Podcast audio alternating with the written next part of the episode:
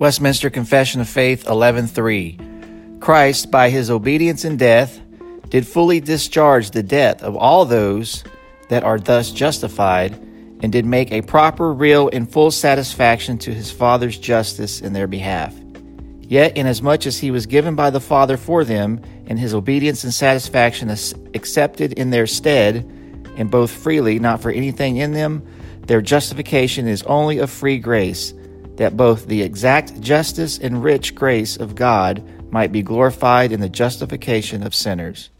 This concludes the reading of Westminster Confession of Faith 11.3 brought to you by thereignofchrist.com.